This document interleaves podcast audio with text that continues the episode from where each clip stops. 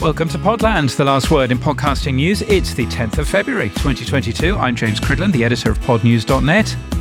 And I'm Sam Sethi, the MD of River Radio, the podcast first radio station, going live on DAB, James, Hi, my name is Gigi, and I'm here to talk about Bitcoin, Lightning, Podcasting 2.0, and Value for Value. Hi, I'm Oscar Merry from Fountain.fm, and later I'll be on talking about our new Podcaster Wallet feature, which allows any podcast to get set up on the Bitcoin Lightning Network in just a few clicks. Hi, I'm Stuart Townsend, CMO and co founder of Podcast Hall. I'll be on later on to talk about how we can help you automate the process of getting booked on podcasts. And I'm Evo Terra. I'll be on later to talk about my Hall of Fame induction. Woohoo! They will. Podland is sponsored by Buzzsprout. Podcast hosting made easy. Last week, 4,401 people started hosting with Buzzsprout. You can too at buzzsprout.com. And if you can use chapters in your podcast app, then Buzzsprout supports those too. Now, over Christmas, James, I decided to read about Web3, get my head around Bitcoin and sats. And on Twitter, there was a, a handle called dergigi. And he was writing some really interesting stuff about boostergrams and adding that to the timeline of a podcast player. He showed a, a graphic mock up. And he's written a book called 21 Lessons That I Learned Falling Down the Bitcoin Rabbit Hole. So I bought the book. And it was really interesting. It was a backgrounder into how Bitcoin is now changing the way that we use money online. In fact, he called it Bitcoin is the native currency of the internet. He went on to say not only is our fiat money broken, but the monetization model of the internet is broken too. The advertising based platforms of this day and age optimize for engagement via division and polarization, using dark patterns and addiction by design. It won't be easy to break out of the compulsion loops that are set up for us, but thanks to the self sovereign tech stack that is currently emerging, there is a viable alternative, the value for value model. So, all of that together, his conversation about that, his book, and his thoughts on the attention economy, I thought I'd reach out to him and we got an interview with him. I came across Gigi over Christmas. He wrote a, a, wonderful essay about the attention economy and micropayment. Gigi, hello, how are you? Hey, Sam. I'm doing very well. Thanks a lot for having me.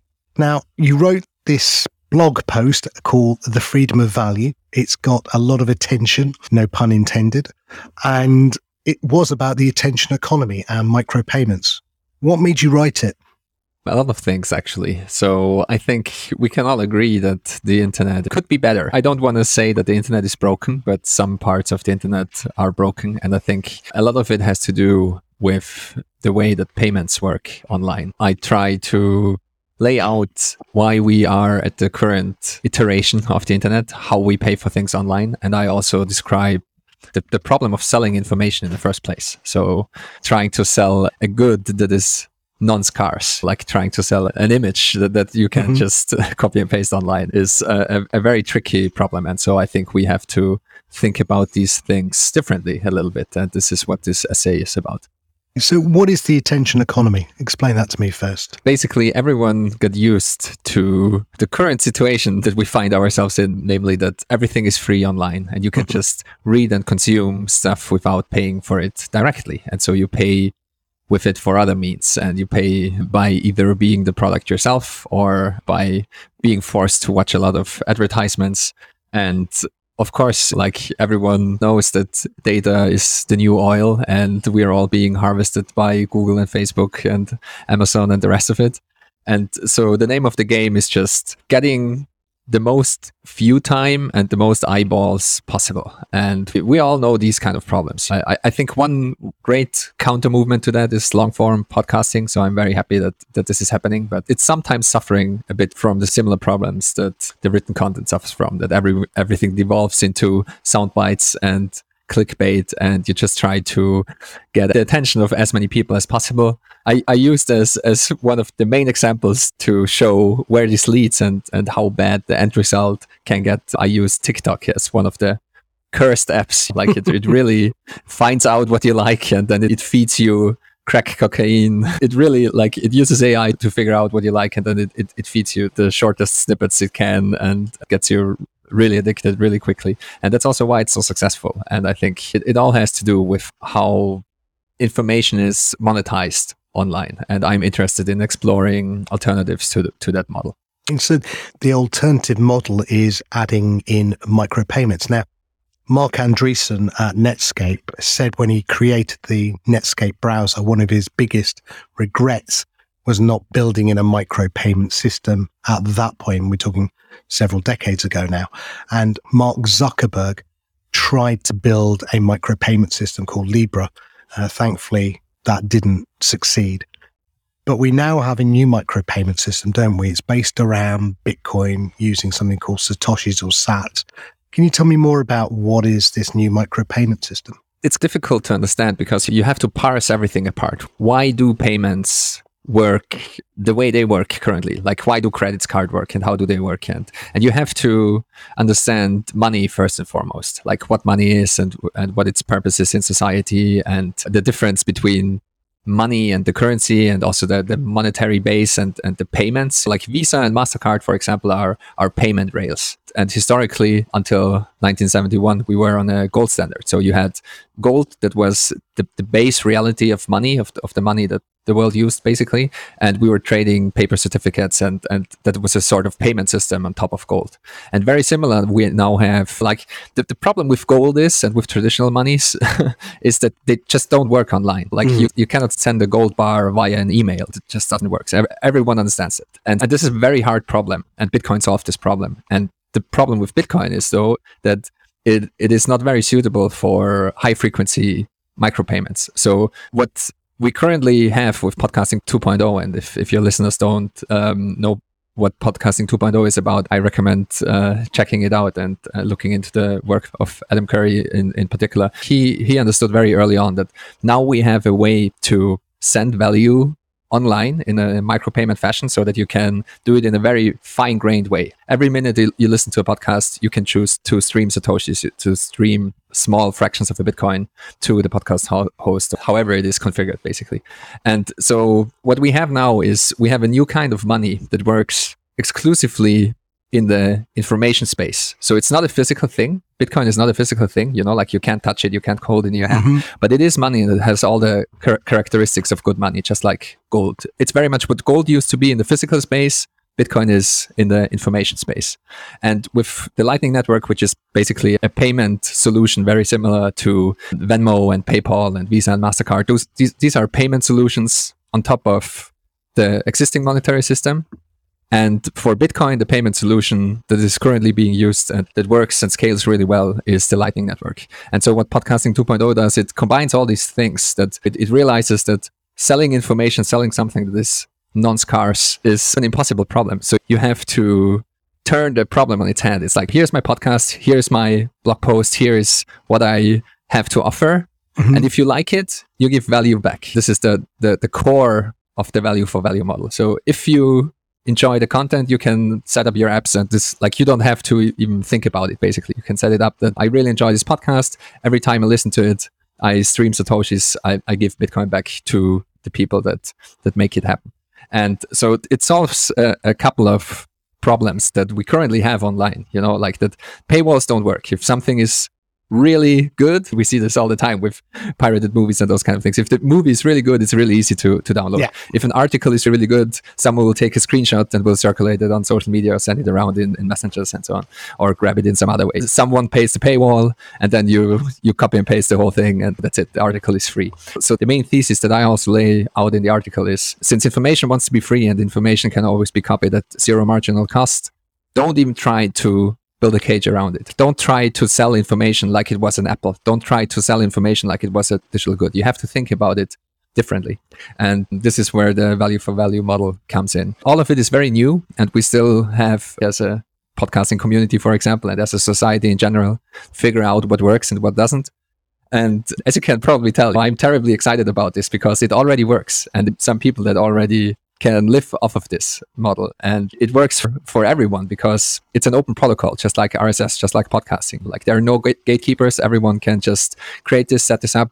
And it's a beautiful system, really. And I really hope that we can turn this ship around, like turn turn turn the internet on its head, so to speak, and offer more value to those that produce content, to those that enjoy good, high quality content, and cut out the middleman, which are the the platforms, the advertisers, and so on. Because with those kind of middlemen, there are all kinds of problems that immediately enter the picture. You run into censorship issues. You you run into all kinds of issues. If someone has a way to close down your accounts or the platform, you on a long enough time scale, this will usually happen. It will. Joe Rogan is seeing that this weekend with Spotify. But so yeah.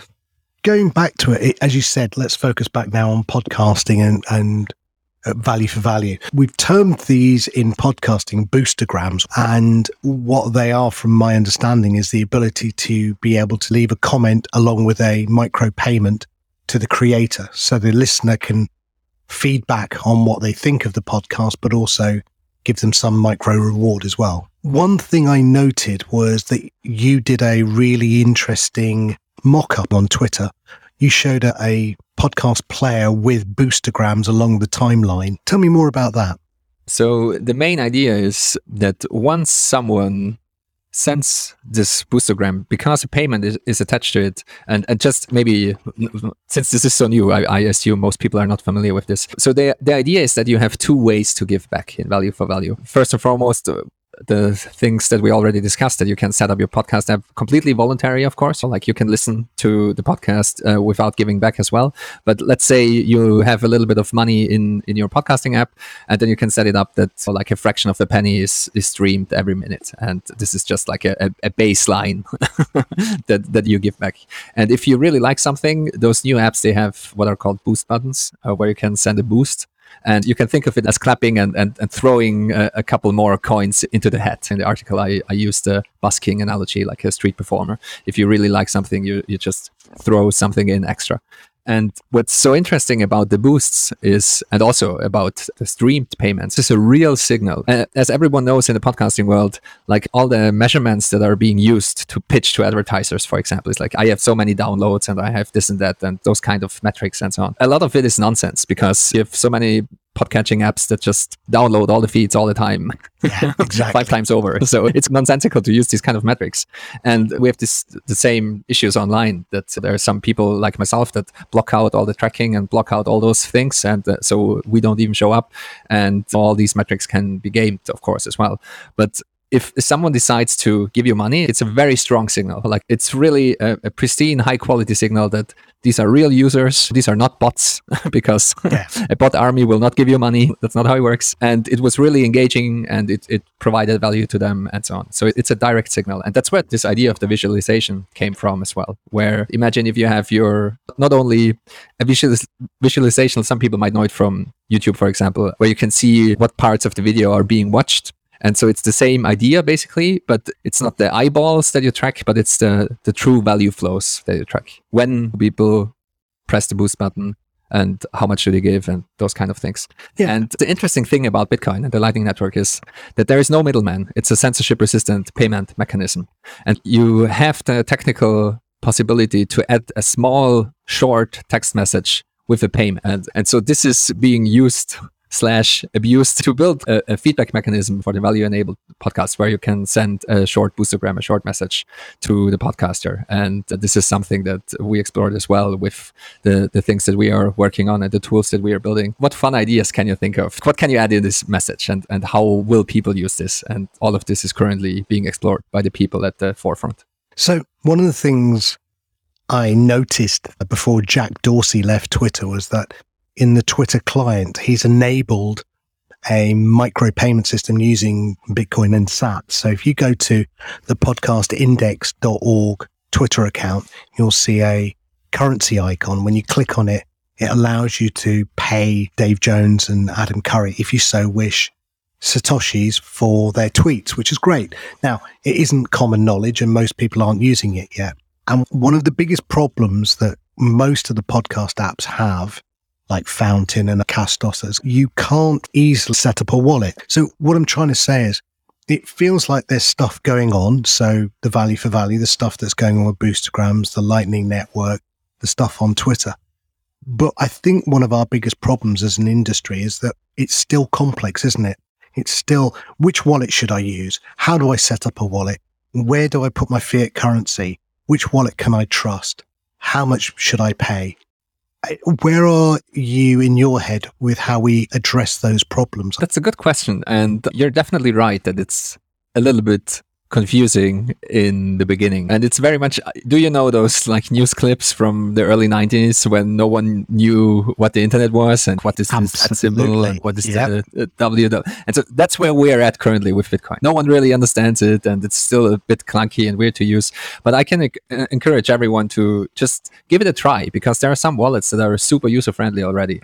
Like Wallet of Satoshi, for example, is, is uh, one that's super easy to set up. Breez is another one that I really liked. I, I view Bitcoin as the native currency of the internet. And if you want to do something online in the future, you will have to have this currency. I see myself as mostly living online. So Bitcoin is my base currency. What do you think the timeline will be before this complexity becomes simplicity because my favorite expression is complexity is veiled simplicity. And where we are right now is we're in the complexity. People, most people would struggle if they had to understand how to set up a wallet and how to buy sats and how to then make the payment. So, and certainly the invoice thing is certainly confusing. How do you think we're going to make this a much simpler, easier to understand platform? I think we are very close. I think we're almost there. In the podcasting 2.0 apps, for example, you will never see an invoice basically. Everything is abstracted. You press the boost button and right. you just made a payment without a middleman, which flies across borders and is virtually free and basically instant. And um, for me as a Bitcoiner, the regular fiat world is where the complexity lies. I can recommend uh, the book that I wrote to get a broad overview, which is called 21 Lessons. It's available online for free, so you can just read it without buying the, the cat in the bag. And I, I run everything that I do on a value for value basis. All the things that I do are free, available online. And of course, like for physical books, you can't copy and paste physical books yet. so you, you have to sell them in the old fashioned way. But everything else I give away for free online. And if you like it, it's, it's very easy to give back if you happen to have uh, a couple of Satoshis to your name, if you have uh, a little bit of Bitcoin.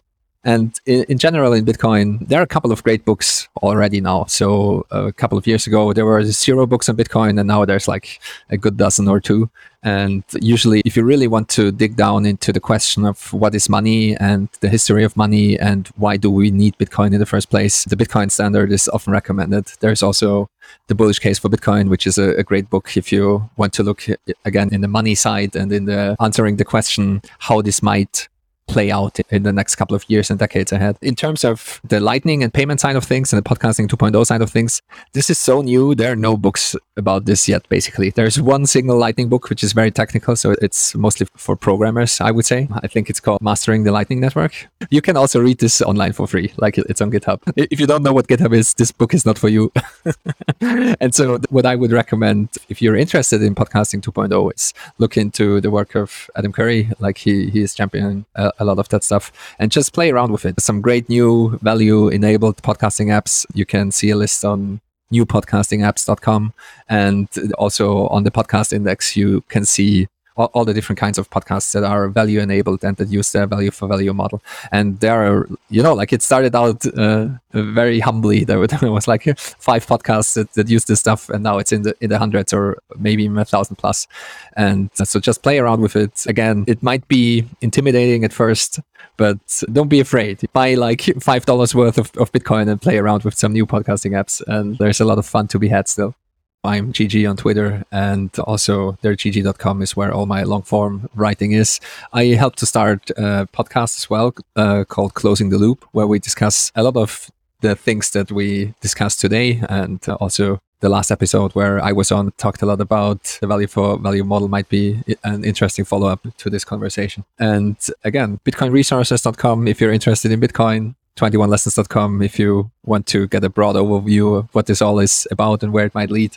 And that's basically it. Thanks a lot for having me. That was a lot of fun. Gigi and uh, really interesting. And I hear you talking about the Cash App not working yet and Fountain being really hard. And there's been news on that, hasn't there? Yeah, really exciting. This week, Jack Dorsey, who owns Cash App, formerly of Twitter, has now announced that the Lightning Network integrates with Twitter via the Cash App. Of course, I tried it. Now, anyone who wants to try this can. If you go on your uh, mobile app to the Podcast Index Twitter account, you'll see a little dollar icon at the top. And when you click on it, it'll bring up Bitcoin and Satoshis as a mechanism of payment. So instead of giving them a, a retweet or a heart, you can now actually give them cash in the form of Satoshis. Mm. Last week or the week before, when I then clicked open my wallet, nothing happened. It didn't click through to anything. It just came up with a screen saying custodial or non custodial wallet.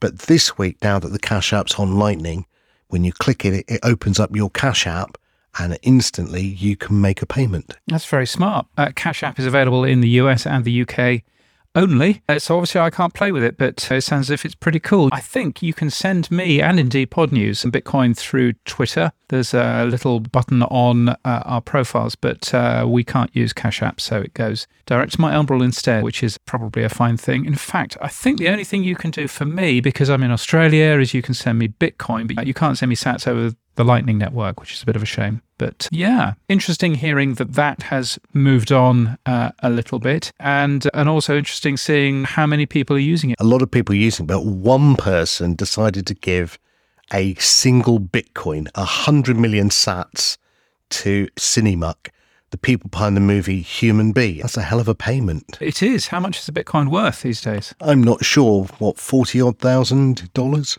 Yeah, it's a sensible amount. Let's find out. How much is a Bitcoin worth? It's worth $44,261 as we record this. So, yes, very nice. So, there was that exciting news about uh, Cash App. And you also said that Fountain App, it was all too complicated and blah, blah, blah. And there's been some movement on that too, hasn't there? Yeah, so Oscar Merry, friend of the show, he announced only this week that his podcast app Fountain has launched a full podcaster wallet, making it the easiest way to earn Bitcoin from your podcast app. All you have to do is search for your podcast, claim it in the app, and you can now monitor how much you earn, see messages.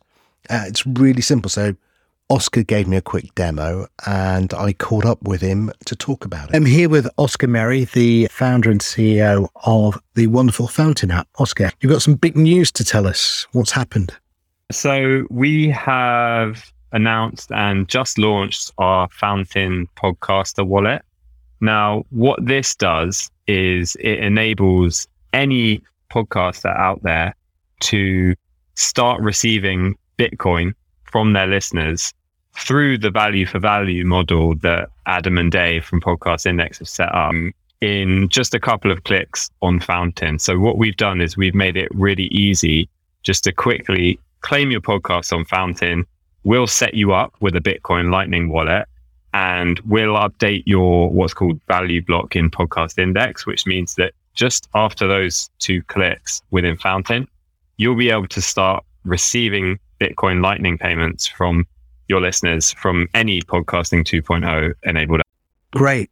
Now, does that mean once I've got Satoshis in my wallet, can I export them anywhere? Yeah. So you can um, withdraw them to any Bitcoin Lightning wallet. We've just seen Cash App in the US announce that they've rolled out Lightning to all of their users, so you can export to Cash App if you want, or any of your other Bitcoin Lightning wallets. Now, you've been testing clearly with, with creators. What's the feedback? The feedback's been great. I think one of the interesting things that we've found over the past six months, one of the reasons that we wanted to actually build this product for podcasters is that there's a lot of podcasts out there that actually do have the ability to receive Bitcoin Lightning payments. And they're receiving the payments, but they're not necessarily receiving all of the amazing data that goes along with that. And that's actually one of the most exciting things about this feature. So within the Fountain Podcaster wallet, you will be able to see not only the list of incoming transactions, but you'll be able to see a summary of which users are supporting you the most over time. And this is not just users on Fountain. This is users supporting you from any other podcasting 2.0 app. You'll also be able to see which episodes have brought in the most. And this is a great feedback mechanism for you. So you can see this episode was really good, or maybe the way that I asked for value back in this episode was actually worked really well. I'm to, I'm to go with that script again. What else have we got? Obviously, we've got all of the incoming messages as well, so that you can just quickly view them and then use them as part of your show format um, going forward. So we really wanted to make it just really easy to have all of the data from value for value just in one place where you can access it. Brilliant.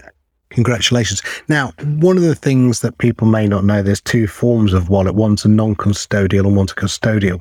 This is a custodial wallet, which means that you are holding the wallet, correct? That's right. Right now, it is a custodial wallet, but we're working on ways that we can extend that to at least have the non-custodial option for podcasters that want to take it to that next level. And there's some really exciting things happening with the Lightning Network that should hopefully give us that ability further down the line. But right now, yeah, it is a custodial.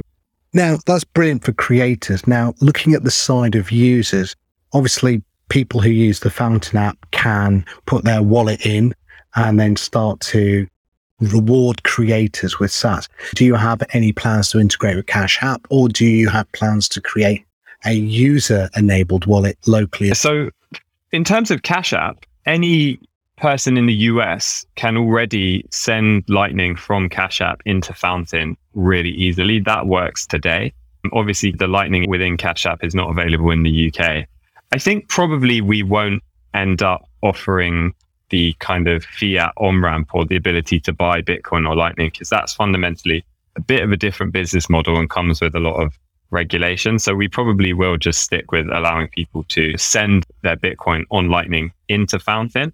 I think the great thing that Cash App shows us is that this is not just Fountain and Podcasting 2.0 talking about Bitcoin and Lightning.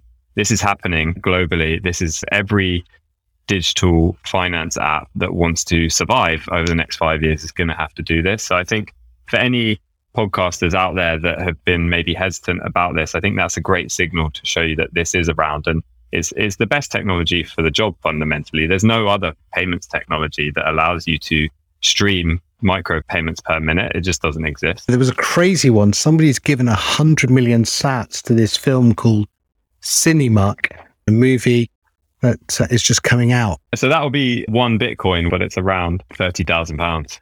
Now, going forward, what else do you have in mind? When we first spoke, probably about six months ago, it was all interesting ideas and stuff. Uh, and every time we speak or every time the market looks forward, we're beginning to move all those difficult, geeky things out of the way.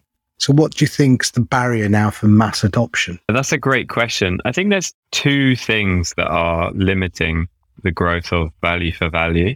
I think the first is just making that initial onboarding easier. So, I think Cash App has made a giant leap forward in the US market. I think suddenly you've got 60 million people that are aware of Lightning and have a Lightning wallet on their phone. I think internationally, though, we still don't have those big players that are offering that. Uh, but I think that will come naturally over the next uh, year or so. So I'm pretty uh, optimistic that we'll solve that.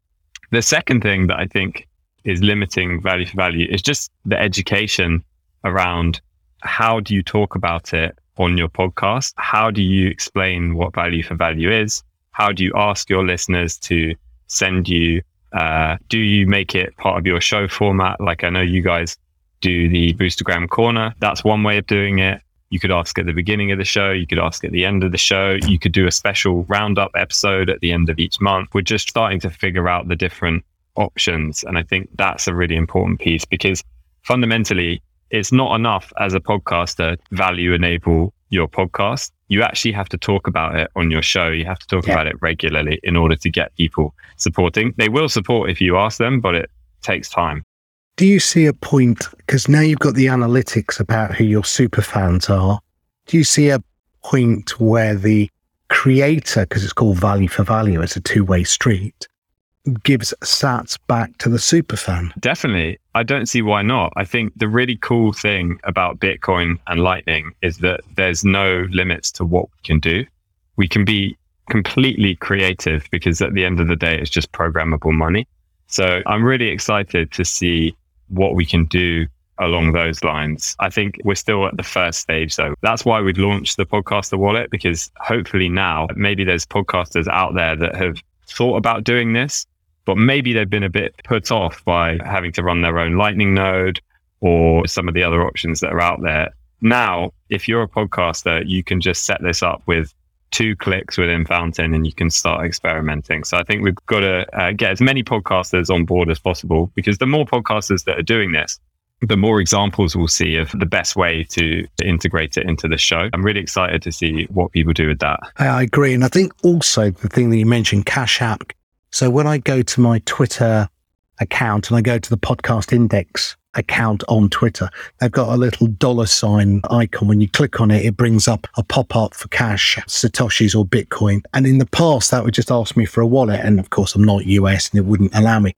Only yesterday did I notice when I now click open wallet, it goes straight into Cash App as I have a local version of Cash App. And I think 300 million roughly Twitter users.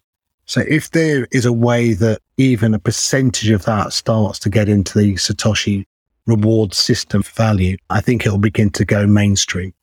Now, very quickly, where can people get the Fountain app? Tell them where they can go and try it. So you can download Fountain on iOS or Android. It's live on uh, both of those app stores. And if you're a podcaster that wants to set up your podcast to receive Bitcoin Lightning through Value for Value, all you have to do on Fountain is find your show on Fountain, click the lightning bolt on your show page within the Fountain app, and there's a big yellow button that just says claim podcast. And if you hit that button, you'll just need to put in the owner email address that's in your RSS feed, just so that we know that you have uh, control over that feed.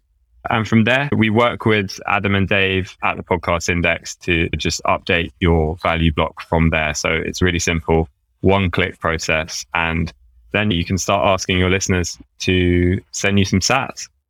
Amazing. Oscar, congratulations once again. Look forward to the next big update from you. Speak to you soon, mate.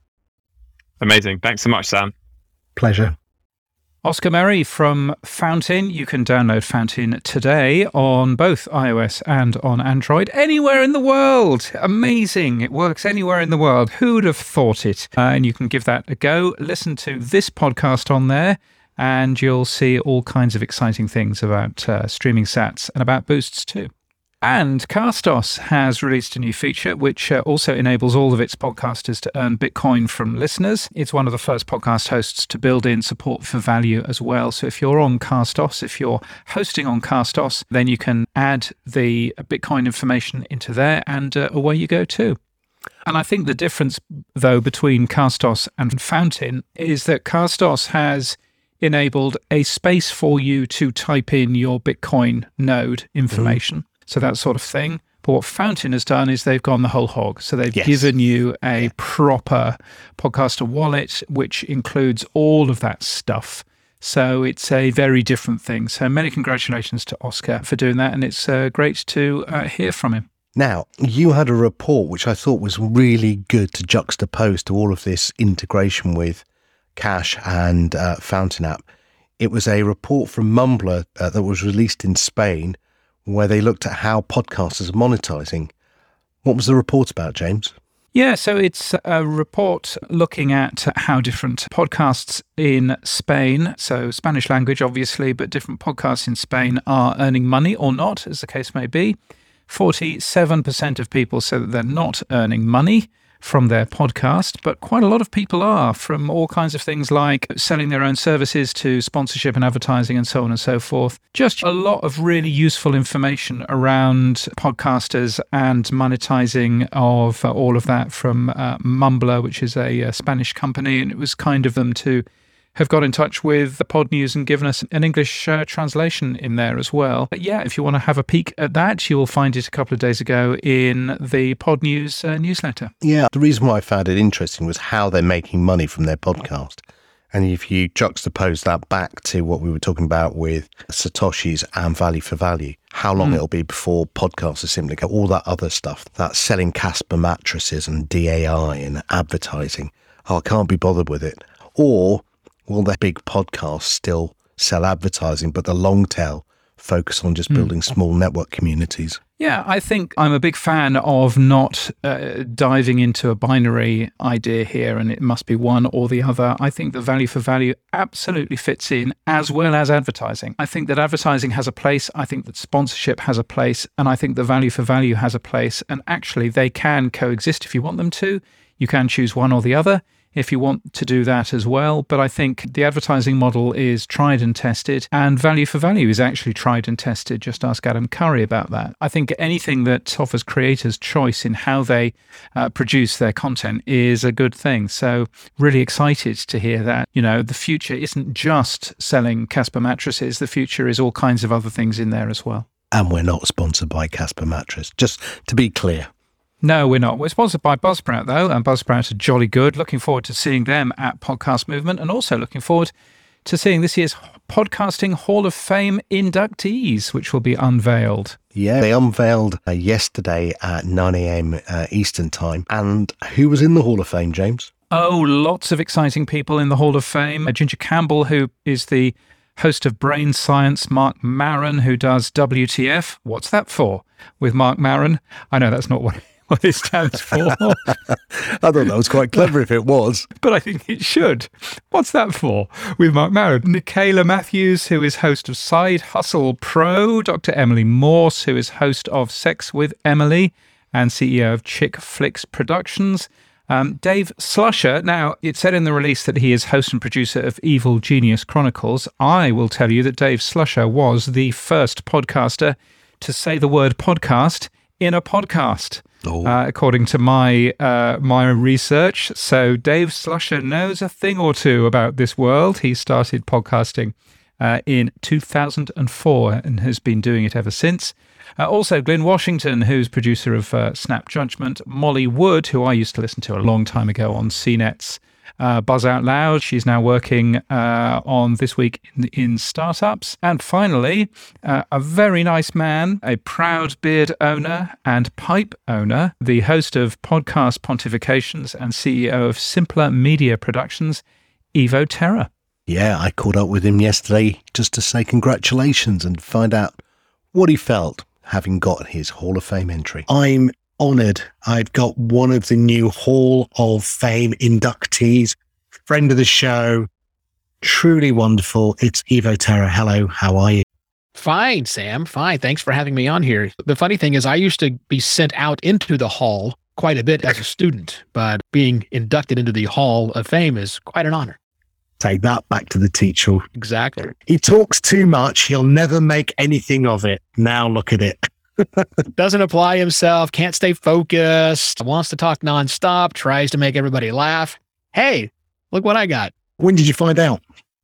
I got the announcement um, this morning, obviously, as everybody else did here in the States when the embargo dropped at 9 a.m. Eastern time. But I got a phone call from them a couple weeks back. And, and Okay. really, the, the reason of the phone call was to say, Are you coming to the event? I don't think the award gifting was uh, predicated on your attendance or not. I think they were saying, If not, can you shoot a video? But I said, Luckily, I, I have already purchased a ticket to the event. So good news, I will actually be there to pick up my piece of acrylic in person. Well, James and I will be out there with you as well. So we look forward to it. It'll be fun to meet uh, in person for the first time. I'm looking forward to that. Indeed. Now, what does it mean to be in the Hall of Fame? So I'm pretty stoked because, as I said in my episode of Podcast Pontifications, which I've decided to release tomorrow, because not everybody can go to the award ceremony, it makes me sound a little bit like a dirtbag here, but I'm not the kind of guy that actually seeks out awards. I'm not that way in podcasting. I was never that way when I ran an agency. In fact, the agencies that I worked at, we had a policy that we would not submit to awards because we wanted to be about the work itself and not about the accolades that we get. So that's something I've carried with me for a while. But at the same time, I'm incredibly honored. I've been doing this for a long time, and to be recognized by my peers, many of which who've also been doing it for a long time, is almost overwhelming just to, to, to look at the list of people who are in there already and to know that some of them said, This guy's efforts in podcasting is worth having that accolade to his name. Now, what do you think is going to be happening this year, 2022, in podcasting? It's early enough in the year. Let's get Evo Terra's view on that. like every year, this is the year podcasting. We've been saying that for the longest time, but it, it continues to feel that there's so much opportunity. Last year was a big mergers and acquisition year. I don't think 2022 is going to be any less of that. In fact, for the rumblings that I'm hearing out there, I think it's going to be more. So we're going to keep seeing large companies swinging large bags of money around uh, and entering the space or, or conglomerating the space. And that's both good and bad for all of podcasting. I but I tend to like it as a good thing. Changes always comes with its its challenges, but I think it's a good thing because that will continue to put the spotlight on podcasting and hopefully in ways that continue to bring more people into podcasting.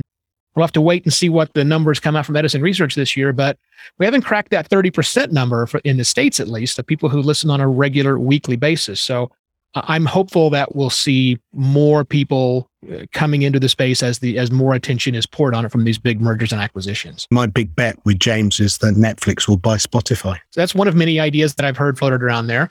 Google, will they do something in podcasting worthwhile or not? How many times have, have we said that? But I don't know. Maybe it's finally the time for YouTube to do something. I think the people that run YouTube are a little different than the regular Googlers, and I think they see all the attention of podcasting that's taking place, so they may come in and make a big change. I'm always puzzled, and I've been puzzled about this since the beginning of podcasting. Why Audible, which is now owned by Amazon, doesn't take a bigger stake podcasting? Yeah. Audible done what Apple did with iTunes back in 2005, they would clearly be the default standard because they already had a spoken word mobile platform. And the fact that they don't do more always puzzles me. So I'm not counting Amazon slash Audible out of making uh, a next great big push and flipping things upside down. The other interesting thing that I think for 22 and I've just interviewed Oscar Merry and uh, Gigi as well, is about the value for value Satoshi payments, micro payment systems. Mm-hmm. It was exciting to see Cash App supporting the Lightning Network last night. And it's been exciting to see how that's already integrated straight into Twitter now. So yep. one click access to wallets. I think if the 300 million odd people who use Twitter, even a, a nice slither of that, maybe 5% can get their heads around creating a digital wallet and instead of giving you a heart or a like or a retweet, giving you some sats. I think that's a great step in hopefully making pod fade go away. Podcasters who create something but get frustrated that there's no engagement or interaction or monetization. None of us really want to sell Casper mattresses. I'm encouraged by that too. I am not a crypto bro. I get it a little bit. I have spent hundreds of the dollars on crypto, right? Not, not anything more than that over my time. I like the idea of value for value.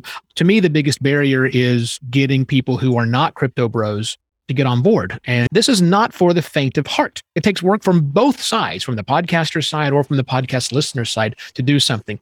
So seeing apps like I, know that Fountains released some new stuff coming on. There's a bunch of others that are now making it a much easier onboarding process. When it's as easy as giving someone a, a PayPal payment or signing up for a Patreon account or clicking that tip button, as you mentioned. in Twitter right now. When it, when it's that simple and it's that integrated, I think that is an engagement some people do more often. Say, yes, I would like to show my love to that podcaster there. Now, will there be enough of them? that do that. There is still the 99 1 rule that says 90% of your audience won't do anything, 9% mm hmm maybe will, and 1% will do it. So if you're a podcaster with 100 listeners, which is around the average number of listeners the average podcast has, uh, that means we'll give you some boost. Yeah. That mean enough to keep from pod fading? I don't really know, but nonetheless, I am encouraged by making it easier to access uh, this form of listener support. And maybe not the head, maybe if only 1% of the head get it. But I think if you're a small podcaster and and you get that engagement back. It, it, reminds me of blogging in the day when you blogged, just getting a comment in your blog feed gave you that extra juice to go write your next post because you, you thought, my God, I've just sweated tears and blood over this thing. And someone's actually read it and given me something back. I think that yeah. may be just the requirement of it rather than it's my retirement fund, but it could be just you know what? That's just a nice pat on the back. Thank you so much for letting me know you're listening. And I'm on to my next episode. I remember back when Twitter first hit the scene uh, a few months into it, one of its benefits was quite often you'd write that blog post and you'd check the next day and you got a big goose egg for comments. But yeah. back then, we're talking 2006, you could put a tweet out and within 10 minutes, you get a heart. Yeah you get maybe somebody will retweet it, even with a small audience. So if we podcasters and more importantly, the podcast app makers can figure out a way to provide that sort of a feedback mechanism to just so you know people are actually listening because you don't know that today. You only know that from your download numbers, which don't mean listens. You can log into Apple or you can log into Spotify and get that, but even that's only a, a, sliver of your of, of the information and it's tied to that platform. But if you could know overall, people are continuing to get what you want to say. I think that helps podcasters uh, keep going and also help refine your show. If putting this kind of content out gets me more kudos, gets me more whuffie, whatever word you want to use, then that's the way I will structure my show. That's hard to do when you get one piece of feedback a month on a show. Now, with the Hall of Fame, what do you get? Do you get a plaque? Do you get a badge? What have you got for Hall of Fame? I, I get a Learjet Okay. and uh, a lifetime supply of cookies. No, I have no idea what I get actually. About half of the recipients from prior years are friends of mine because I've been in this space for so stinking long. I know they've got a plaque and we get to be up on stage and do some stuff. But beyond that, as far as what the other bonus pieces we get for being that other than bragging rights i'm not sure i guess i will find out when and or if something arrives in the mail or when i'm on stage at podcast movement So if you happen to see Evo Terra, remember, ladies and gentlemen, you need to bow now. He'll be wearing ermine and a golden scepter with a microphone on the top. That's how you'll recognize him. Yep, I'll be just like Chris Rock's character in Fifth Element, Ruby Rye. Ruby B. On a more serious note, Evo, if anyone wants to listen to your brilliant podcast, where can they go? Check out Podcast Pontifications. That's probably the biggest thing that I'm doing these days. It is designed for podcasters like yourselves. We talk about the future and the present of podcasting and discuss ways that we can, all of us podcasters, work together to make podcasting better. See you in LA. Thanks, Sam. The very nice Evo Terra. He's promised me a beer, or he's promised that I can buy him a beer at Podcast Movement Evolution. That's more like Um, it. yeah, I don't really know which way round, but anyway, however it works. And so looking forward to seeing him there. And if you want to see the Hall of Famers being given all of their fancy trophies and everything else, it's presented by Libsyn and it's on March the 25th at Podcast Movement Evolutions in Los Angeles. You don't need a ticket for Podcast Movement Evolutions. You can just rock up, I believe, and uh, watch. So that's all very good. And of course, you can also watch online too. We'll be watching live, James, won't we? We're watching live there. Yes, I'll be giving all of the uh, inductees a big uh, round of applause and everything else, and uh, hopefully trying to record a little bit for the Pod News podcast as well. Charts. Everyone loves a chart, don't they, James? There's a lot Oh, of them out this week. do. Edison Research has released the top 50 US podcasts for 2021. Who's in the list? Well, amazingly enough, the Joe Rogan Experience is number one. And in fact, the top five haven't changed. So, what Edison Research do is they release this report every quarter. It contains the last 12 months worth of podcast listening. And the way that they do it is they ask people every single week, What podcasts are you listening to? And they end up with a a great big list of very popular podcasts in there from number five to number one. At five, Stuff You Should Know. At four, This American Life. At three, Crime Junkie. At two, The Daily. And number one is the Joe Rogan Experience. So that was nice seeing. But then there was another chart, Podtrac, who release a chart every month or so, which is participating publishers only. And it shows that iHeartRadio is number one for podcasts. And the number one is The Daily, which is uh, all very exciting and NPR number two, uh, and at number three, and NBC News up at number four, and the Ben Shapiro Show at five. So you've got that chart, which has uh, gone on uh, as well, and then you've got the Podchaser 25. A list of the hottest up and coming podcasts. So come on then, James. Who's the hottest and upcoming podcast in the Podchaser 25? I asked how they worked it out, and uh, Families Who Kill is the number one show. Never heard of it, but uh, maybe that's the point of uh, how all of this works. It's worked out by a proprietary scoring system. Uh, Podchaser have listening stats from a podcast app or maybe a couple of podcast apps. They won't tell me what the podcast apps are. The only thing that they will say is 20 million users But I don't know whether that's 20 million users in the US or across the world. But they also have, though, another 29 data points, which they wouldn't tell me what any of those are. Apparently, some of them is something to do with social media. So maybe if you're followed on social media a little bit more, then you might get a little bit higher in this chart and blah, blah, blah. But I could get very little information about any of this. And they're called hottest up and coming podcasts. I went through the list. One of the podcasts in that Podchaser 25 was released only uh, a couple of uh, weeks ago, right at the end of uh, January. Some of the other charts in the Podchaser 25 were released at the beginning of December. So I'm not quite sure how that works in terms of these charts as well. And I'm just. I don't, I don't know. I'm just looking at Podchaser and I'm thinking there's an awful lot of black boxes there where they're not telling anybody how anything works. And I'm just a little bit dubious about the whole thing. Mm. I thought I'd go and, and have a look. I can see the data for Pod News in there. So I thought that'll be interesting seeing what that data shows and how many listeners that it thinks that Pod News has. It thinks that Pod News does 25,000 downloads a month, except Pod News does 100,000 downloads a month. So that's wrong by a factor of four. Again, I'm, I'm just slightly worried that they've got this tech which isn't probably tuned particularly well, and they're diving into something which um, just seems a bit proprietary and a bit black box. And if they're not telling us quite how it's worked out, then I don't know. I'm just slightly dubious, but maybe I'm just being miserable about the whole thing, and maybe they're doing a fantastic thing for the industry. I don't know. Have you got over the January blues yet? You're not quite finished with them, have you? Ah, how dare you? What a thing to say. Uh, it's, it's all this talking about Joe Rogan. That's what it is. I'm really hoping that we're not going to talk about Joe Rogan. We pushed it all the way down to the bottom as far as Oh. we could, but I think we have to. So the boy likes to be in the news. He is the number one, as we just said, all over the Edison research. You can see why Spotify love him as well. You had an exclusive this week, James, for a report about what's going on with the Joe Rogan controversy. What was the exclusive report about? Yeah, it was exclusive data and really good to see this uh, information because it really made you think. It came from Signal Hill Insights. It's data from both Americans and Canadians, and I think that's important. When you look at the Canadian data, 53% of people say that Spotify has a responsibility for editorial control. That is considerably lower, only 40% of people for Americans, but that's still the most popular choice for Americans.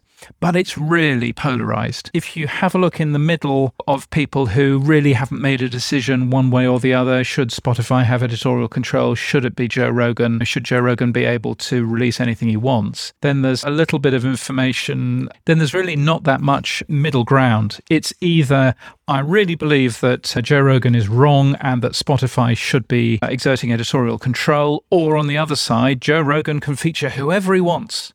And that's particularly strong in terms of Americans. 37% of all Americans say that Joe Rogan can say whatever he wants because of that whole freedom of speech thing, which is very much part of the American culture, but as you can see here, not part of the Canadian culture. So I just thought it was really interesting data from Signal Hill Insights. And there's a bunch more data in the report that they kindly shared with as well. And I think it just goes to show that actually, A, it's really polarized, but also B, don't go thinking that everybody wants freedom of speech, because that's definitely not the case. And don't go thinking that everybody just wants Spotify to editorially control this, because again, that's definitely not the case either. It's very much a very polarized uh, view on that. Sorry, are you talking about myopic Americans again? Well, good Lord, Mr. Sethi, do you want to get into Los Angeles in a couple of weeks' time? I certainly Um, won't be mentioning that to the border control man, no. I, I don't know whether it's uh, myopic Americans. I don't think that's particularly fair, but I do think that there is a definite difference in terms of culture. And I think that's where, you know, we have found it difficult to talk about this because we have different cultures. We are not American. And I think that is the big thing. The other thing that came out of this is if you listen to the Joe Rogan experience, then you completely side with Joe Rogan. Absolutely, you do. Um, the only one in five of Joe Rogan listeners think that Spotify should have any responsibility at all, whereas Joe Rogan listeners, four out of five nearly basically say absolutely Joe Rogan should invite whoever he wants on and they should say whatever they like. So, again, really interesting seeing that sort of side of it as well. I don't have an issue with Joe Rogan having any guest on and saying what he likes. I think it's up to him. I, I was listening to Kara Swisher and Scott Galloway, and they were saying, look, this is not cancel culture, which Daniel Ek was trying to label it to. This is just about simple facts. This is misinformation. And you can't be going around talking about certain things, informing people wrongly when they're not facts. And that's all they were saying. Correct the facts, or, or but you can't call it cancel culture. And playing devil's advocate, of course, it's not necessarily misinformation, it's just different information. And it's information that we don't necessarily hear too much in uh, the media. I should also say, by the way, that this data is prior to the video appearing of Joe Rogan using the N word more than 24 times. And there was also a video that uh, came out with Rogan joking about sexual assault as well, which isn't uh, necessarily the brightest thing. So maybe thoughts may have changed uh, since uh, that. But yeah, as I say, I it is interesting seeing that basically the concept of freedom of speech speech is actually quite a polarizing concept. And I, I went onto the uh, podcastindex.social the other day to say, we might want to be quite careful about promoting Podcast Index as the bastion of free speech because 40% of Americans don't like that idea. And that went down like a bucket of sick. But nevertheless, it was nice, it was worthwhile doing. Um, 70 Joe Rogan episodes disappeared from Spotify last weekend, and the reason why is that Joe Rogan wanted them gone, at least according to Daniel Ek. Daniel Ek has given some guilty money, $100 million, for audio content from historically marginalized groups you don't do that unless you're feeling slightly guilty. Interesting to see that, but he then adds that he doesn't believe that silencing Joe is the answer. Uh, and then Rumble offered uh, Rogan $100 million to move his show to the platform, which was a very clever tweet from uh, Rumble. Of course, Joe Rogan won't do it, but they've uh, earned significantly out of the um, the marketing uh, and the PR of doing that. I was going to say, well done, Rumble, although, of course, l- looking at the types of people who are on Rumble, maybe not. It'd be quite, quite nice to put them all together together in one pot and ignore it. There's an awful lot of uh, right leaning people, although I got into trouble for even saying that Rumble was right leaning. And, and I replied with the Wikipedia article and I said, Have a look who's on Rumble, mate. Have a look who's on Rumble and then come back to me. Bless him. I, I, I think this week I've just found the whole Rogan thing weird and a bit tedious that actually people are so polarized around it and they're so miserable that they will just go and, and complain about absolutely anything. Somebody complaining that I called Rumble a right leaning video service when you have a look at the type of people who are on it. Hello. But unfortunately, it seems that the world is getting even more polarized, and that's one of the uh, uh, unfortunate side effects. Yeah, Pandora's box has now been opened about platforms and publishers in podcasting. And unlike Pandora, actually, people are listening to it. Yeah, there is always that. uh, moving on. Yes. Edison Research and Ad Results Media are to debut their Super Listeners Report in a webinar. Oh, coming up next week, February the 16th. It focuses on people who listen to five or more hours of podcast weekly. What's this one, James?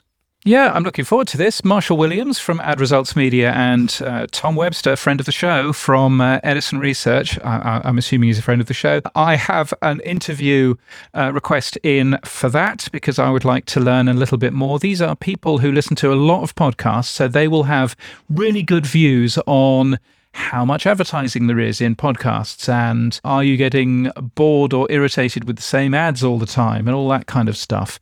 So, very much looking forward to hearing what they end up saying. Hopefully, we'll have Marshall and Tom on the podcast next week. And if they're not, then you'll know that their PR team have declined us. oh, well. That's probably how it works.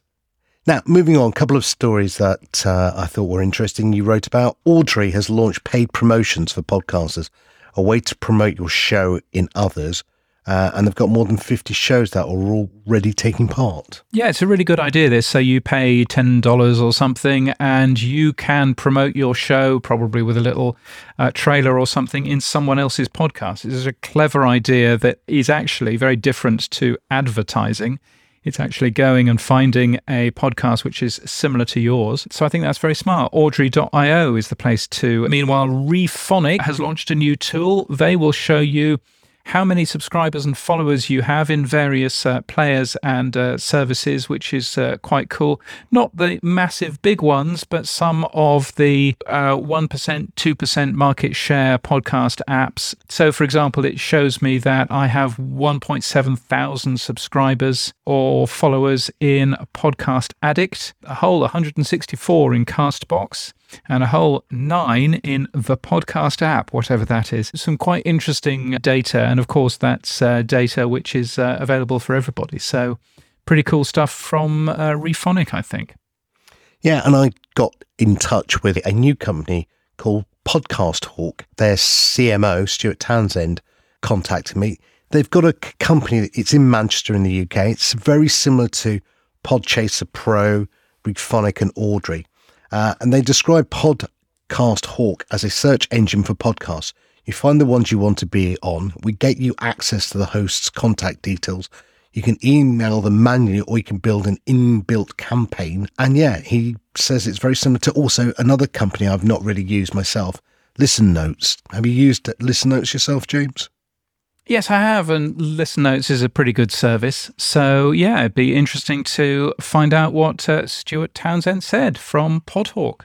Who or what is Podcast Hawk? It's simply we're a platform, a SaaS based platform uh, that automates the process of getting you booked on podcasts. So we save you that time of go to search and reach out to become a guest on a podcast. That's it in a, in a nutshell. Is that a problem? Is that an issue? How, uh, how did that come about from you guys? It came about from two angles. Ray, our founder, he wanted to get some podcasts to build his brand out. He's got a language based business and he's, I want to promote my business. So last year or maybe a year, two years ago, I can't remember which time wise now, he had an itch and it was like, I want to get on these podcasts. Be simple. Spent a day going through Google, iTunes, try to find ones that were active and then getting the contact details to reach out to those podcasts. And, and within that day, re- he managed to reach out to three or four podcasts. So being a developer, he thought, I'll build a solution to this problem.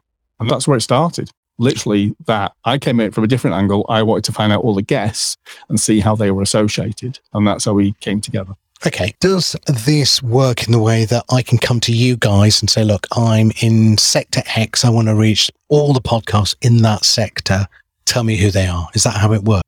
In the sense of you would do the work. We're not an agency. We're a platform. Okay. But so you would come into the platform and we've got the ability to filter the podcast by category, dates live, etc., all those sort of things and keywords. So if you were looking for uh, marketing, yeah, go and find all the podcasts on marketing and we'll return all those results to you. Do you take the standard RSS categorization or do you enhance the data feed? So at the moment, we're taking the standard categorization. We're bringing some more data in as well but also we have a team of human beings, actual people. People, what are they? Not AI. I know, not AI, not ML, no, no other acronym. And we go through the top podcasts that are live, basically, because there's so many that aren't live. And we're starting to add data to our own data. So languages is, is, one element. Is the category correct? All those sort of things. So we're cleaning up the data. Mm-hmm. But you can imagine at the moment we've got 2 million shows in the database and we've got another 3 to 4 million coming in there, plus all the episodes. But it's going to take a long time. So, who's your competitors? Who in the market space can people anchor themselves to? Yeah, it's interesting because up until about 18 months ago, this wasn't a problem. So you've got Podchaser Pro. So they came from the basis of being a sort of two sided marketplace. And now they have a product similar to ours in the sense of you can go and find the contact details of a podcast show. You've got a company called Rephonic. They've come about in the last 12 months, similar aspects to ourselves. And then you've got Listen Notes, which anybody in this industry will know as a database of podcasts has been around a while now. And again, has the contact details and all sort of show details and that sort of thing in their database that you can pull through an API or make a request and get. So the other question that's going through my mind is Are you using any of the podcast index tags? So if it's a search engine, you know, if I want to find the person, would you be using the person tag? Or if I want to find the location, would you use the location? At the end of this quarter, for those that are in sales, or for us normal people, at the end of March, we will be. So that's our project this quarter. That's how we've kicked off. So we've built the functionality over the last 12 months. Everything works. You can search, you can do all campaigns and stuff. Now we're on a big data exercise. So we're bringing all that richness of a podcast index. Now, how do I use the product? Do I sign up? Is it free? What's the cost model? So seven day trial and you get 10 credits. 10 credits equates to 10 contact details of the host and you log into the platform and get started from there. And then we have plans starting from $39 up to $79 per month with rolling credits around that. I think of credits as just a contact person's details around that. And in some of the higher plans, we have a campaign feature, which is our differentiator, which is our automation tool. You build campaigns to reach out to get on shows, and we do that in the background. It all happens. You don't have to follow up. We have a three or four day drip campaign, and that is separate from credits. Credits is access to the the contact show host, campaigns and emails and searches, any other activity is, is all part of everybody's so you said you're a platform, not an agency. Is the goal eventually to move to become an agency? So could someone say, look, I want to reach out and get my CEO onto this vertical sector, transport, or, or let's say fast moving goods, and you go, no worries, we know the top 10 podcasts, we can give you the data, we can give you the analytics, you can cherry pick the ones you want, and through us, we'll get you as a guest onto those shows for reach? Not necessarily will become an agency because Ray's come from that background. I've been involved in agencies before and it's a challenge and painful. But we do have clients that are agencies and we'll have, uh, again, some functionality coming out in Q2, Q3 that is designed for agencies to have access to the platform and give multi-user access around that. But that's where a lot of our testing has come from. We've had people that are book authors based out in a forest in Canada that have limited technology knowledge, and then we've got agencies that are using the platform to save them time and reduce their process of searching and costs. So let's say it's Podland, for example. Do we have to do anything as Podland with you to claim anything or do anything? How's the relationship work? No, no. So not at the moment. We, we bring the data in from Podcast Index or from iTunes or the other data sources. We then marry to it external API data sources. So there could be social data mapped against that, web data, backlinks, that sort of thing. But as a host of a podcast, no. As we move forward, uh, this year will reveal those podcasts as pages, can make a claim. And there's other platforms that do that. There's lots of other platforms that have that available. But what we want to do is to make that available and then add data to it and give people the capabilities to, to own that page themselves. Okay, fast forward 12 months. Where will Podcast Hawk be? What's what will you be delivering? So the goal is to be the de facto platform to um, automate the process of getting booked on podcasts. So giving individual users the ability to build up their personal brand and share their knowledge. The creator space is a great one for that. Or moving up to large agencies that have sets of clients they want to reach out to and, and, get them on podcasts or PR agencies. And in the back of that, we want to be the de facto data standard. So we have a thing called the Podcast Hawk Score, um, which rates podcasts based on different metrics that are live and it's ever changing. And as we bring more data in, that'll get put, plumbed into that. So we want that score to be recognized and published externally as well. Brilliant. So remind everyone very quickly where can they go uh, and how can they try and test Podcast Hawk?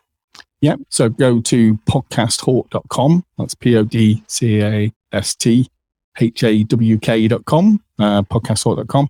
If you want to reach out to me, I'm Stuart at podcasthawk.com. I'm spelled the Scottish way. I'm spelled the awkward way. So it's S T E W A R T. Love to get feedback. Love to get people's awareness of it. And just go and sign up for a trial. There's no credit card needed. It's, it's 10 credits for free. Start to test the platform and start to reach out to some hosts and get some of those benefits of what we talk about is the benefits of SEO. Once you're on a podcast, you become part of their community and their outreach, and you're getting side benefits of that. Guest podcasting is the new guest blogging. Stuart Townsend, thank you so much, mate. Good to see you. Hey, thanks. Thanks, Sam. Good to see you again. Stuart Townsend from Podcast Hawk. There's some uh, loads of information on the website as well, and some very pretty pictures, I should say, alongside all of the uh, tools that you need to be a rock star podcast guest, which is a smart thing. Yeah, worthwhile uh, taking a peek. The website's at podcasthawk.com. Now, you've got another exclusive on Pod News, James. It's Audiochuck's new podcast, The Deck, has been accused of copying a similar show from May 2020. You spoke to one of the co hosts. What was the story, James?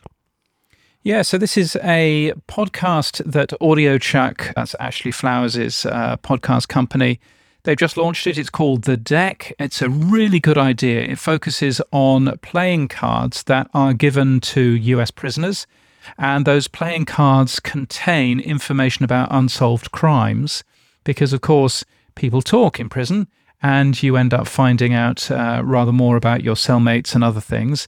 And it could be that people know a little bit more about these cold cases. So that's why the information is put on uh, playing cards. And The Deck is a podcast which is focusing about those particular cases. And if that sounds familiar, then it should, because Dealing Justice was a podcast that was launched last year, which is exactly that too. And what Dealing Justice have been saying is that the deck basically have rocked up, stolen their idea, stolen their format, and have used a format for their idea without actually working together with them.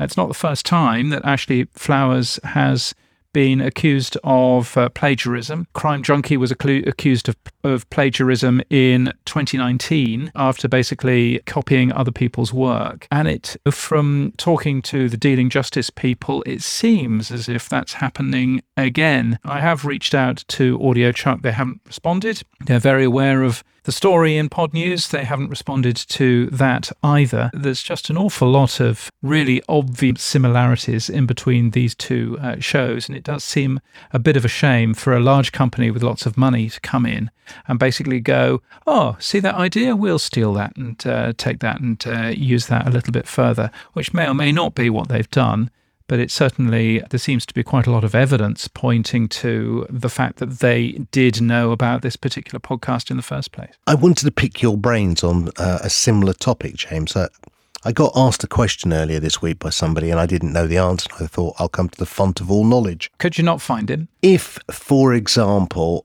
OpenRSS, yeah. right? Let's say you wanted to take, because this happened on Spotify, and I think I know the answer, but I want to check. So let's say I wanted to take Ricky Gervais's podcast, right? It's not locked, and I wanted to put it onto another platform, and I wanted to put DAI ads either side of his podcast. Now, I don't own the license or copyright to Ricky Gervais's podcast. Am I legally allowed to put ads around it, though, using DAI? No, because it's not your copyright and it's not your stuff to monetize. So, no, you absolutely can't. The difficulty with anything which is based on RSS is that by its very nature, it is open. And you can put a lock tag in there, and a lock tag is fine. And if you're a good podcast host, you will recognize that lock tag and not allow somebody to import that particular podcast. But there are plenty of podcast hosts out there that don't. And so, therefore, what you do there? Now, of course, one of the questions you mentioned, the lock tag. So native RSS has no concept of a lock tag. It's part of the podcast index namespace extensions. So 90% of podcasts still are native RSS. So is it the fault of the hosts and the fault of the apps? When probably most of the RSS they ingest doesn't have a lock tag. The lock tag is becoming more and more used. Libsyn rolled out support for it a couple of weeks ago. Buzzsprout has had support for it for a while. It seems a relatively easy thing to do, but you also have other podcast hosts who I've talked to who say it's a complete waste of time. Why on earth would we do that? Because it's trivial to get past. And yes, there's absolutely that point too. It is difficult, but at the end of the day, it's just putting something in front of people to basically say, yeah, no, you shouldn't be importing that particular podcast somewhere else. That's a bad idea.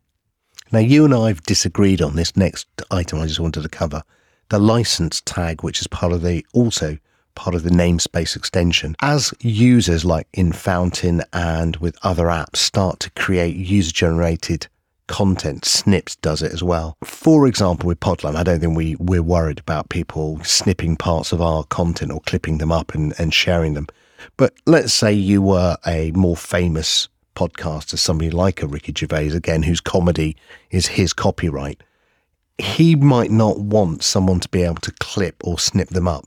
Just like Lock, shouldn't we start to include things like Creative Commons licenses with podcasts as well as copyright? I don't think it's a case of Creative Commons licenses. I think it's a case of are clips allowed in this podcast, yes or no? And having worked for the BBC in the past, they are uh, paranoid about clips of BBC shows being used without context, being used to try and highlight something that they actually weren't. And I think that there is something to be said for that. I think at the end of the day, the creator should be respected.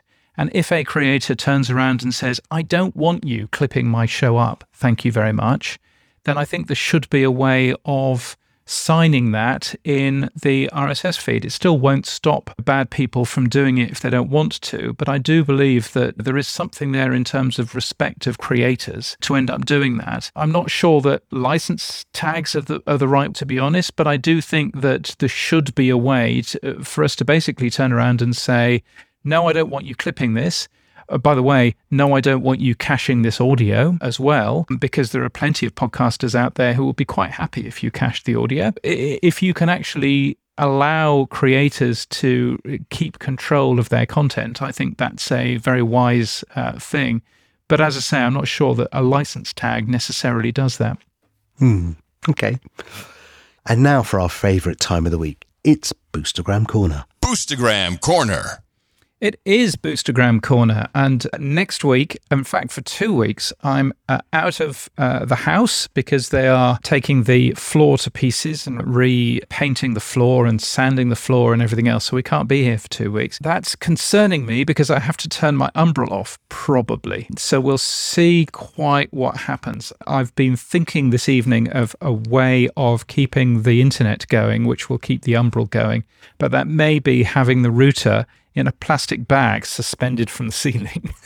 we'll, we'll see quite how far that works. But anyway, while we still have them, Boostergram Corner. If you have a boost button on your new podcast app, uh, then you can hit it and uh, send us a message uh, and a boost if you find value in what you're listening to. First is a boost for you, Sam, from Dave Jones, 726 sats from. Yeah, it's for me since he had to endure the devil's advocate this week. Yes. I'd better get an email from you when your Umbrel is up and running. Yeah, if yours is going to be off, I better turn mine on. Actually, on this point, very quickly, when I spoke to Oscar, he only allows one host to claim the podcast in Fountain. Uh, and I assume, rightly, by the way, I assume that you've claimed our podcast, Podland, in Fountain, and therefore any sats that come through Fountain will go through to you. Is that true? I haven't claimed it on Fountain, but I have claimed it in the Podcaster wallet at Podcast Index, which is the same kind of thing. So, yes, but I can add a split. So, yes, so as soon as your Umbrel is up and running, it's um, on. Then I can, I'll give you that. it's on now. Then I can actually give you a split, and you get to see the uh, the boosts as well. So if your if your thing is up and running, then once we've uh, finished recording today, then I will uh, get the the relevant information and I will uh, stick you in there so that you get half the boosts. There's a plan. There's a plan. And also, Fountain's next version is talking about also enabling splits as well within their application. I thought I should mention that as well which is always a good thing. And we got a boost from Fountain this week from uh, a Mr. K. Finn. Thank you very much, Kevin. Very kind of you, who, of course, works at, at Buzzsprout, our sponsor. And he says, My first boost from Fountain. Do you guys see the timestamp when I boosted? And the quick answer is no, but we could. I believe it's in the TLV record. And one of the things that's happening with Helipad over the next month or so is that it's going to look a little bit more exciting and we will be able to see those timestamps if they exist. So that's going to be very exciting. So, Kevin, thank you so much for your boost of 4,401 sats. I'm not quite sure what the numerology is around that, but thank you so much for that. I appreciate it. Yeah, now we've had one from uh, the Podfather. We had a 333 sats. Add one more three on that, James. That would make sense. What did he say? Uh, he said, yes, legacy apps, great term. He likes your concept of legacy apps. The Podfather himself. Thank you very much, Adam. And both Adam and Dave from the Podcast Index have both sent 6666 sats. It's the Devil's Advocate boost, and they both liked my valiant attempt to play devil's advocate about these moaning minis wittering on about Joe Rogan and uh, just pointing out that all of these musicians have other reasons why they want to uh, go out and shout about Spotify. So there you go. Thank you uh, both for your very kind boosts. I appreciate that. And if you're listening to us on a new podcast app, then great, hit that boost button and send us a message. And if you're not, it's time to get one at newpodcastapps.com. Now you are going to uh, somewhere exciting. What next week or the week after? Podcast Futures 2022, which is in in Westminster in London somewhere. Yes, I'm hoping to. And a lot of other people I've spoken to are, are hoping to as well. I spoke to, or I sent a message to Gerard saying, I still haven't had any confirmation. He said, it's on its way. So hopefully for February the 22nd, yeah, there'll be a few of us in London meeting up. It'll be quite nice. Yeah, it looks really good. Uh, I am on that list. I, I, can tell you I'm not going. And as far as I'm aware, I'm not actually speaking either. But still, there we are. Here to be on the list for as a speaker. Um, not sure that's going to happen. But anyway, it should be worthwhile in uh, February. And it's being run by Podcast Radio. And staying in uh, London, the podcast show 2022. Tickets go on sale on Tuesday next week. They are promising 350 world class speakers inspirational content and more than 120 industry brands by day, and by night, a week long program of live podcast stage shows, including this very podcast. Which is very exciting, and possibly we'll get a live pod news as well because I, I, I need to record it, so I may as well record it at the beginning of recording of Podland. You can sign up to the uh, newsletter of uh, the podcast today for the latest. Pod News is a media partner, I should tell you. They are at thepodcastshowlondon.com. That's thepodcastshowlondon.com. And it would be fantastic to see you in my birth city, as I believe I have to call it these days, in May. And we will also be hosting a Podland Drink Up in the same time frame. We will, yes. We may as well spend some of these bitcoins wisely. So, yes, we're all going to the pub. Uh, I believe that Bryan Barletta from the Sounds Profitable podcast is coming as well. So, that should be good. Uh, yes, we will give you emails and things like that to get in, in touch with us so you can find out where that is in future episodes. So, looking forward to uh, drinking some beer while we're there, some proper British, slightly warm, a bit flat beer. That'll be nice. It's an acquired taste. And we will be announcing a sponsor for that drink as well. Excellent. I'm glad that you more about that than I do. Shock on your face. Excellent. I'm always a fan of sponsors paying for alcohol. That's always the best plan of sponsors. Alban is a plan, always a plan while we're in uh, LA as well. And the winners of the iHeart Podcast Awards 2022 were announced. I notice uh, you can watch that again on YouTube. The winner of the podcast of the year was You're Wrong About, which is an excellent podcast. And the people I were watching it with virtually were very excited that they ended up winning as well. And Sam and I will also be at Podcast Movement Evolutions in LA in March. I am very much looking forward to it. I've just been uh, filling out uh, some of the forms, getting myself an international COVID certificate and everything else. Still trying to understand exactly what I need to do in terms of tests, but I'm getting there. So that's a good thing. So uh, hoping to uh, do that. So what's been uh, happening for you this week on Podlands? I had a great week and then I went and blew it. So I had some cleaning liquid in my bag next to my laptop. Never do the two things together. Uh, oh. It leaked all over my MacBook Air. And now some might say that was deliberate because I've been in the market for an M1 MacBook for a while. Toodled along to the Apple store on Saturday and picked up one. So I have a brand new MacBook Air. And Bryan Barletta, friend of the show, was asking about what he should get next. Bryan, MacBook Pro M1, very nice. Very nice. Where's your local um, Apple store? It's, it's not the fancy one in Oxford Street, is it?